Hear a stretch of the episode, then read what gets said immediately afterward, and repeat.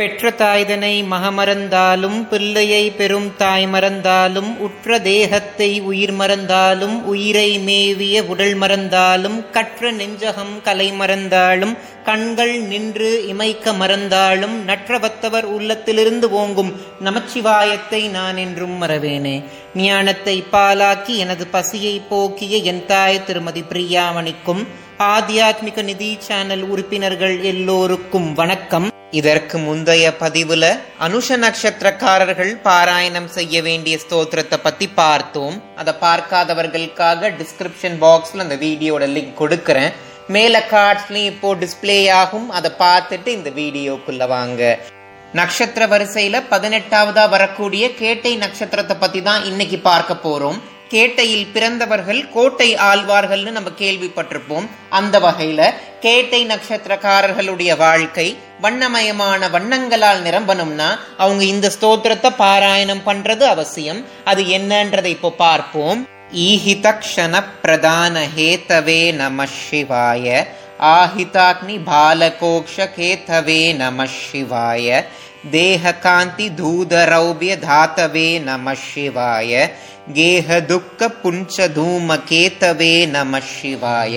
அப்படின்ற வரிகளைத்தான் ஆதிசங்கராச்சாரியார் சிவ பஞ்சாட்சர நட்சத்திர மாலாவோட பதினெட்டாவது பாடலா அருள செய்திருக்கிறார். பக்தர்களாகிய நமக்கு கேட்டதை கேட்ட க்ஷணமே கொடுக்கக்கூடியவர் சிவபெருமான். நம்ம எதை ஆசைப்பட்டாலும் அதை உடனே அவர் தருவார். அதனால தான் அவருக்கு ஆசுதோஷ் அப்படின்ற நாமமும் உண்டு. அது மட்டும் இல்லாம நமக்கு ஞானத்தை தந்து நம்மள மோட்சம் அடைய செய்பவரும் அவர்தான். நந்தி மேல அமர்ந்து பக்தர்களுக்கு அருள்பாலிக்க கூடிய சிவபெருமான் தினம்தோறும் அக்னிஹோத்திரம் செய்யக்கூடிய மக்களை காத்து ரட்சிப்பாராம். சிவபெருமானுடைய திருமேனி வெள்ளை நிறத்துல இருக்குமாம். அது அவருடைய புனிதத்துவத்தையும் தெய்வீகத்தையும் உணர்த்துது. வெள்ளியை விட பிரகாசிக்குமாம் அவருடைய உடம்பு.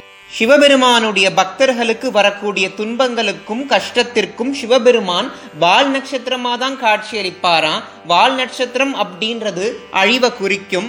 நம்மள நெருங்கக்கூடிய தீமைகளை அழிச்சு நம்ம வாழ்க்கையில சந்தோஷத்தை ஏற்படுத்துவார். கேட்டை நட்சத்திரக்காரர்கள் இந்த ஸ்தோத்திரத்தை பாராயணம் பண்ணி அவங்க மூலாதாரத்தில் இருக்கக்கூடிய குண்டலினி சக்தியை மேலெழும்ப செய்து அதை சகசிராதலத்தை அடைய செய்து ஞானமானது அவங்களுக்கு உண்டாகணும்னு நான் பிரார்த்தனை செஞ்சுக்கிறேன். இனி வரக்கூடிய ஒன்பது நாட்களும் நீங்க ஆத்தியாத்மிக நிதியோடு இணைந்து ஆதியும் அந்தமும் இல்லாத இறைவனுடைய பெருமைய பரமானந்தம்னு உணர்ந்து அதில் லயித்து இறைவனுடைய திருவடி அப்படின்ற அணையா விளக்க நீங்க அடையணும் நான் கேட்டுக்கிறேன்.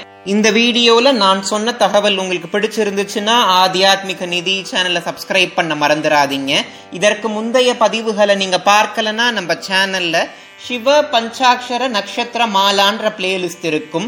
அதுல நான் இது வரைக்கும் போஸ்ட் பண்ண எல்லா பதிவுகளும் இருக்கும். நீங்க பார்க்காத பதிவை பார்த்து உங்களோட கருத்துக்களை கமெண்ட் செக்ஷன்ல எனக்கு தெரியப்படுத்துங்க.